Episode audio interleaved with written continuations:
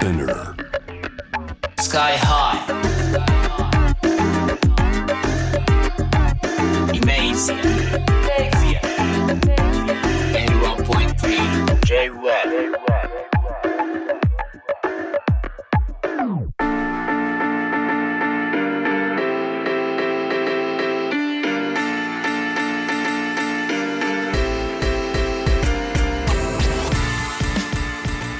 イメージやラッパーのスカイハイです。このコーナー僕スカイハイがですねまあ本当にあのラップミュージック世界で7割のシェアを占めると言われているラップミュージック特にそのアジアの国から出てるもの今ものすごい面白いぞアジア熱いぞっていうことでそこら辺をこうねあの掘り下げていくところなんですけれどもあのおおこれはもうアジアっていうか今世界中の問題はもう新型コロナ本当 COVID-19 のねあのパンデミックでもうエンターテインメント業界が今まさに窮地に立たされていると。特にあの日本はあの窮地中の窮地ですよね。あのそこら辺の話をね、えー聞かせていただこうと、まあ、本当にこうあの保証のない自粛を促されるというタイミングで、えーものすごいもうととにかくねマジでちょっと身の回りのこう人がねあのバイトを探し始めなきゃいけないみたいなタイミングになってきたりしている。そんなねこれこれ本当危機的な状況なんですけどもライブハウスやクラブが営業できない危機的な状況になってる中であのセーブ・アワースペースという署名活動がね、えーあの立ち上がっていると。あの自分ももちろんその署名は、えーしたわけなんですけれどもこのセーブアワースペース何するものぞっていう話を、えー DJ コンポーザーのまず89さんに、えーお話を伺えればなと思っておりますよろしくお願いいたしますよろしくお願いします。まず89で表記は合合ってるんですか？はい、合ってます。大丈夫です。あのおすごいアンダーカバーのショーやグラフィックデザイナーの棚網圭一のドキュメンタリーフィルム広告映像の楽曲などを担当したことで大きく注目されあのでも本当になんかおそうか UK ミックスマグの表紙とかもあったんですなんか一番こう国境のない活動されてる方のうちの一人っていうイメージが本当に あったので。あのおこのタイミングであのこのおセーバーワースペースの活動であこれもマーズさんなんだと思いながら見ていたんですけれども。ドミューンの記者会見とかもありましたもんねそうですね。すごいあのお顔をこうあこうこう動いてるとこ初めて見たなと思いながら。いやでもほん DJ もせもう精力的にやられてましたしそうですね。あの音楽好きな人は知ってる人も多いかなと思うんですけど実際そのまずそのセーバーワースペースの前にそのおマーズさん自体のはい。そのキャリアスタートみたいなところってちょっと聞いてもいいですか？もともともう二十歳ぐらい、まあ二十歳になる前ぐらいから DJ はやってて、はいはい。で、まあ、10年ぐらい DJ やって、うんうん。曲作り始めたのはここ34年とかなんですけど。そうですよね。そうそれでえーっともともと日本にいるイギリス人コミュニティの人たちとかと遊んでることが割と多くて、なるほど。で結構、まあ、それこそグライムとかダブステップとうんうんうん。かジャングルとか、ああいうのを聞いたりそういう DJ をしたりしてて、はいはい。まあ、それで、まあ、いろんなつながりでその向こうの UK のブリストルのレーベルの人とつながって、で曲出してそしたらまた別のイギリス人から連絡が来てみたいな感じでうん。つながっていってって感じですね。面白い。そういう数珠つながりがあったんですね。そうですね。全部なんかそういう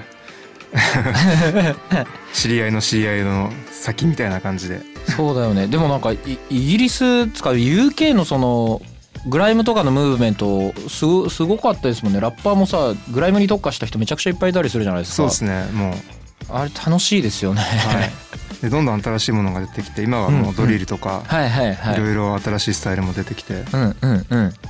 なんかすごいそのそのイメージはあります。あのニッチなものとそういうもののなんかこう刹那的な爆発のスピードとた展開があの US のそれとは全然違う形でこう発展していくのすごい面白いなと思って見ているんですけどもなんかそういうところにまあがっつりいられる方です。もともとやっぱ結構 UK ってこうパイレーツラジオとかああいうラジオの文化があってそれで広がっていくのもあって、なるほどね。結構ローカルコミュニティもすごいしっかりしてるのが面白いですね。なるほどね。そういったものがあるんだ。でそんなマーズさんまあでもあのイギリスに住んでるっていうことはなかったんですか？あ全然ないですねあ遊びに行ったことがあるぐらいでうーんじゃあ本当にあのあの、まあ、現在も日本在住なわけでそんな中でそうセーバーワースペースの活動をこう、えー、と立ち上がって、まあ、本当に危機的状況にあるとライブハウスとかクラブが営業できないし営業しないようにしたいけど営業せせざるを得ないじゃないかこんな状況じゃという本当にあの今死ぬか後々死ぬかの選択をこう今選ばされてるみたいなまあ本当に言葉選ばず言うとそんな感じなんですけどそんな中でセーバーワースペース立ち上げたきっかけみたいな話をちょっと聞いてもいいですか？やっぱりそもそもえーっといわゆるクラブとかライブハウスっていうのとか、まあ、劇場もそうなんですけど、うん。まあ、人を集めていることによって、まああのしお金が回っているというか、うん人が集まる場所であることが一番大事だったりするじゃないですか。うんでそこで人が集まる場所っていうのが今感染拡大のために、うん。あのそこを閉めなきゃいけないことが一番すごい大事だってう。いう、で感染を拡大させないためには閉めなきゃいけない。うん。で閉めるためにはその感染拡大を防ぐ協力のためにそれを閉めるわけなんで、はいはい。そこには助成金が出てしかるべきだろうっていう。うんうんうん。でもし助成金とか保証が何も出ない状態であれば、うん。やっぱりあの自分たちや家族とかうん。仲間の生活のために開けざるを得なかったりしてしまうっていう。そうだよね。でそこのなんか仲間のとか自分の生活とか命か、うん。その感染の先の死亡率をどっち取るかっていうトロッコ問題みたいなことになっちゃってるんですけど、そこに保証が出れば、うん。両方助かることができるっていう。そうだよね。そのために保証を求めましょうっていう感じですね。うんうんうん実際にもう30万とかまあ30万の発表が出たのがちょっと前だったんで、はい。また増えてるかもしれないんですけどあのおおまあものすごい勢いで、えー、と署名集まってったと思うんだけどこれは本当にそうあのインタビューとかいくつか読んだ中でこれはそのなんだこの芸術家支援じゃなくて感染症対策であるという話。これこう本当にこう大事な話でね、はい。やっぱそうなんだよね。どう自粛要請って言われてもさ要請をされてもやっぱあの拘束力はないし拘束力出すんだったらあの要は保証を発生させなきゃいけないっていう。自粛要請っていうのは非常にこう どうしろって言うんだよっていういい非常に宙ぶらりんな状態にさせられているという感じだと思うんだけど、実際になんか危機的な状況にあるアーティストのなんか具体的な状況？ライブハウス？まあもうすでに閉まっちゃったライブハウスも出始めたけどさ、ね。なんかそこら辺の話聞けたりするかなと。やっぱりライブハウスとかクラブはどんどん、まあ、閉めなきゃいけない中で、まあ、工夫してこ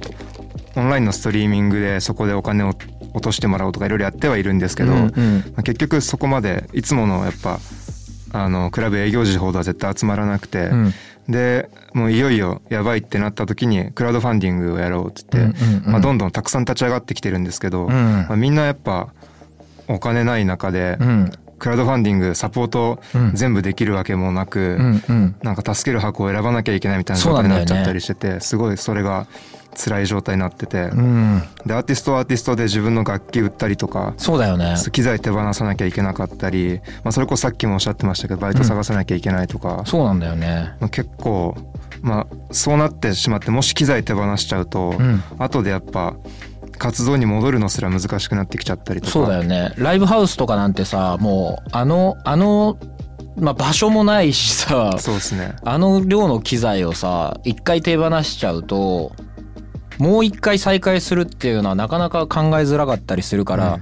閉めるっていうのは非常に、あの、いい判断とは言えないんだよね、本当はね。そうですねうん。いや、本当にこれは、あの、おなかなかね、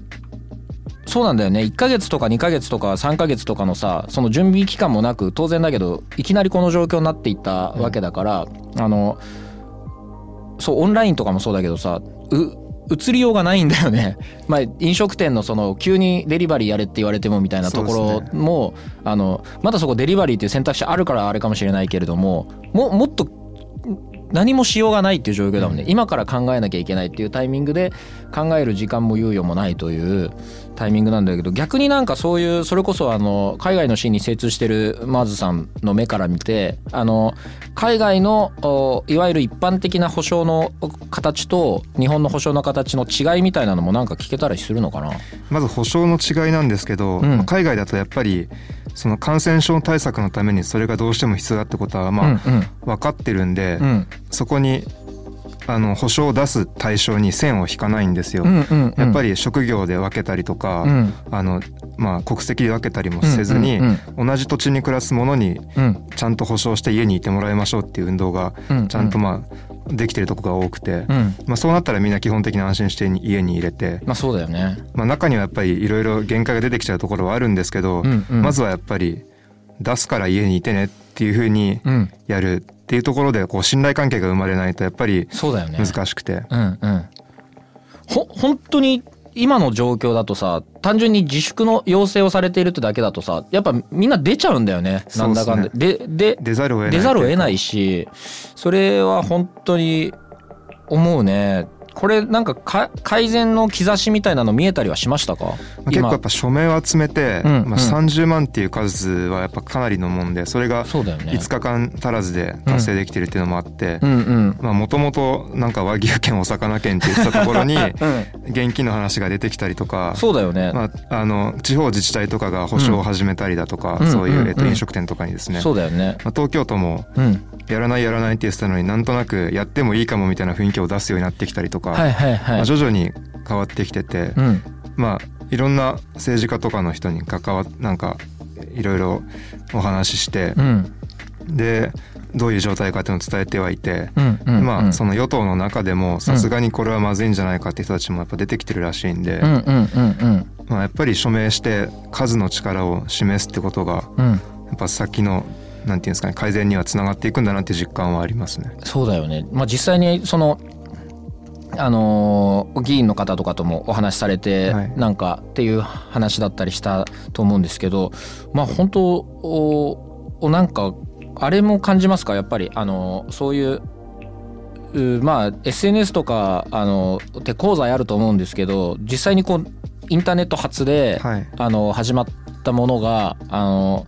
世論ではなくて、はい。実際に国政自体を動かしていくという力になり得るっていうのは実感はされたりしましたか？そうですね。もともと、えっと、例えばトランプとかもそうなんですけど、うんうんうん。すごい SNS の動向を気にしてるんですよ。そうだよね。で日本も官邸がうん。結構 SNS の反応を気にしてるっぽいぞっていうことがあってう、んうんうん。であのーやっぱりネットでの評判をすごい気にしてるっていうのがあるんで、はいはいはいそこでやっぱネットでこんだけ大きな声があるその大きな声の後ろにはやっぱ一人一人がいるんだってことを、うんうんやっぱ改めて証明していくっていうのは大事だったなっていう。そうだよね。本当になんかこうおまあどの程度そのお新型コロナのおこう騒動の後にあの響いてくるかわかんないけどやっぱなんとなく我々の目線でもさあの話をこう聞いてくれてる？こっちを向いてくれている政治家と、そうでない政治家は結構浮き彫りになったりしたと思うからあのおそういう意味ではあのおお対極的に見てもいろんなことが変わっていくタイミングなのかなとは思うんですけど、はい。実際に今 JWAVE はもう音楽好きだよって人が聞いてる率はあのお高いということで、はい。リスナーでセーブアワースペースの活動に協力したいという人は何を何ができるだろうかっていうなんか具体的なこととかってあるかな？まずは、まあ、セーバーバースペース SNS のアカウント今ツイッターが一番動いてるんですけど、はいはい。そこに、えっとまあ、今自分たちがどういうふうに政治家に働きかけてるかだったりとか、うんうん。逆に今受けれる支援はどういうものがあるだろうかとかっていううんうん。情報をいろいろ更新してたり、はいはい。まあ、困ってるライブハウスクラブがあって、うん。ファンディング立ち上げたりしてたらその情報を載せたりとか、うんうん。いろいろそのあの守るための情報を発信してるんでそういうものをチェックして一緒にシェアしてくれるっていうのはうんうん。助かるっていうのと、まあ、それと同時にえっとその、まあ、これはまあメインのその感染症対策としてのものとはちょっと違ってくるんですけど、うん。文化芸術っていうものがないがしろにされてしまう社会っていうものがどういうものなのかっていうのをちょっと今このタイミングで考え直すというか、そうだよね。まあ、そしたらまたなんか自分で考えてできるアクションっていろいろあると思うんで、うんうんうん。まあ実際にそれをなんかこう考え直すうきっかけではあるものね。なんかあのおそうなんだよね。文化芸術まあ別になんか何でもかんでもサポートしろっていうことではないけれど、やっぱに日本はやっぱあのおそういう文化芸術で言うとまあ言葉を恐れず言うとちょっと後進国というかね。そうね。あのおそういう側面は絶対にあったと思うのでもちろん素晴らしいあの伝統芸能とかもあれば、はい。あの日本初の素晴らしいアーティストっていうのは世界中で評価される人もたくさんいるんだけれども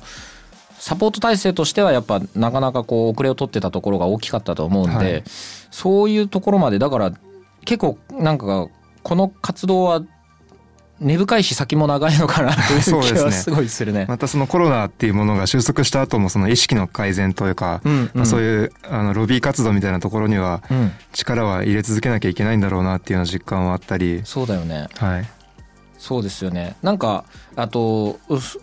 そういうのでえっとお今後もまあだから SNS を中心にっていう感じになっていくかな。そうですね、まあ、今、えっと、やっぱオフラインで人と人が会うことがやっぱ難しいんで、ね今はどうしても SNS 中心になっちゃうんですけど、うんうん。何かまあその人と人が会えるってなったらその先にまたできる別のアクションもありそうですし、まあ、それこそ何でしょうかねあの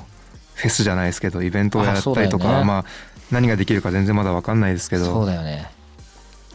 いやー本当にこれはね そうそう何ができるか分かんない。しかもあのーこれもだ誰に聞いてももうしょうがないんでね。いつ頃どうなりそうかみたいなのは、ね。もうあのそういうドクター的なポジション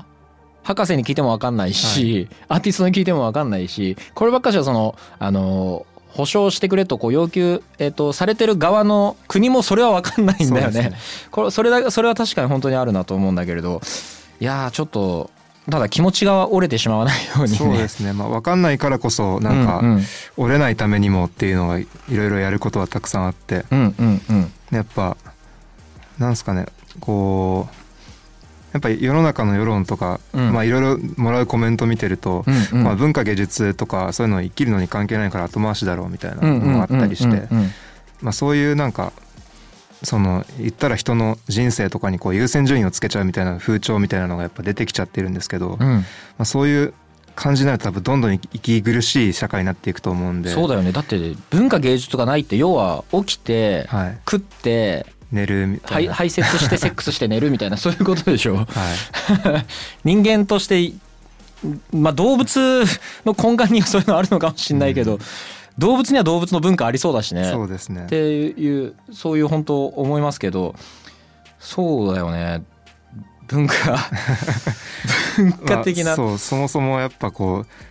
人の人に優先順位をつけちゃうみたいな、うん。こっちは救う価値があるけどこいつはないみたいな風にしちゃうのがそうだよね。そもそもそのわかる。人権的なところで問題があるわけで、そういうものからやっぱ解放してくれるものが芸術だったりもすると思うんで、本当そうだよね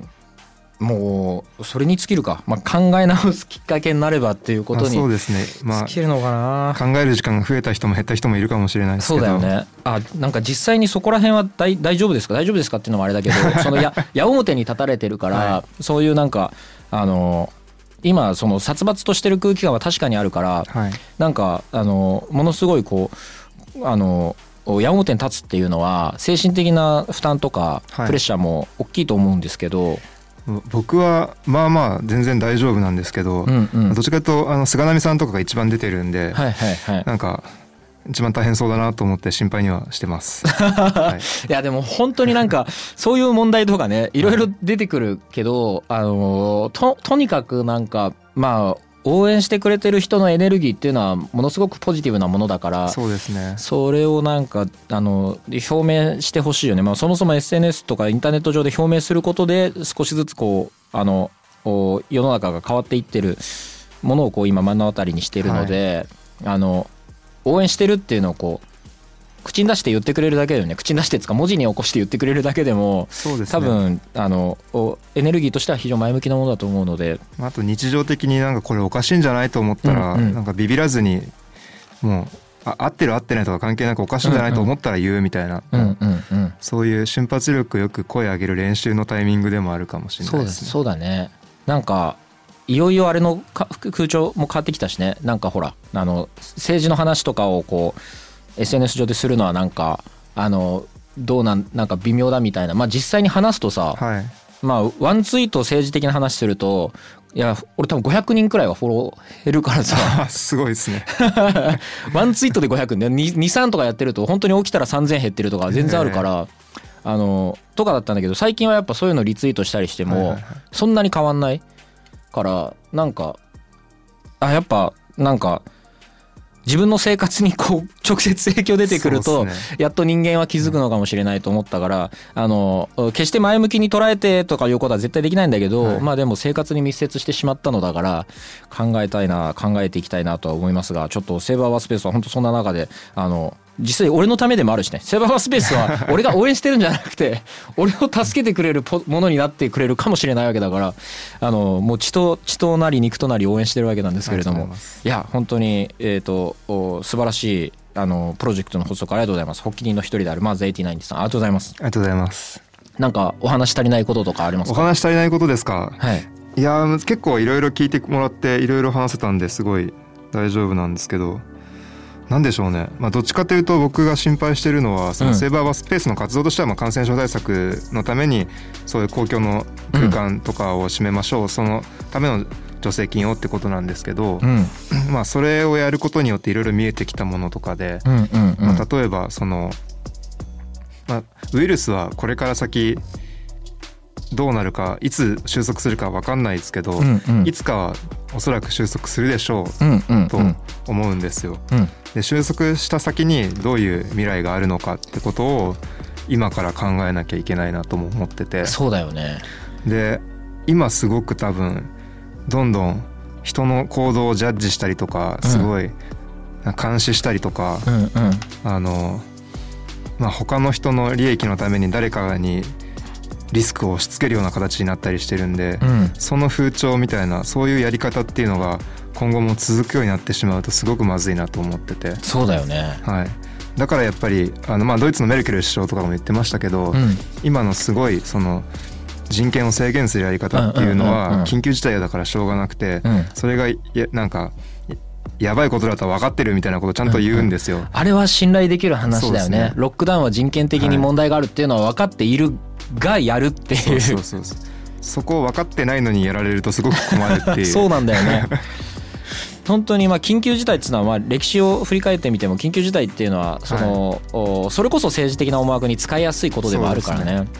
いやそうなんだよね。実際にアーティストのもろもろも多分一回欲も悪くもリセットされると思うから、はなんかあのエエンターテインメント新時代がこう始まるう時のタイミングっていうのは非常に大事になってくると思うから、そうですね。うん、ちょっとみんなで頑張っていければなと思います。今日は本当ありがとうございます。こちらこそありがとうございます。というわけでセーバーワースペース発起人の一人であるマーズ89さんにえーお話を伺いました。ありがとうございました。ありがとうございましたさてイメージアでは Spotify などでプレイリストを公開してます。今日かかった曲とかもろもろ入れてきますよ。プレイリストはイメージアンラップです。ホームページ Twitter にもリンク貼っておきますんでアクセスしてフォローしてください。イメージアナビゲーターはスカイハイでした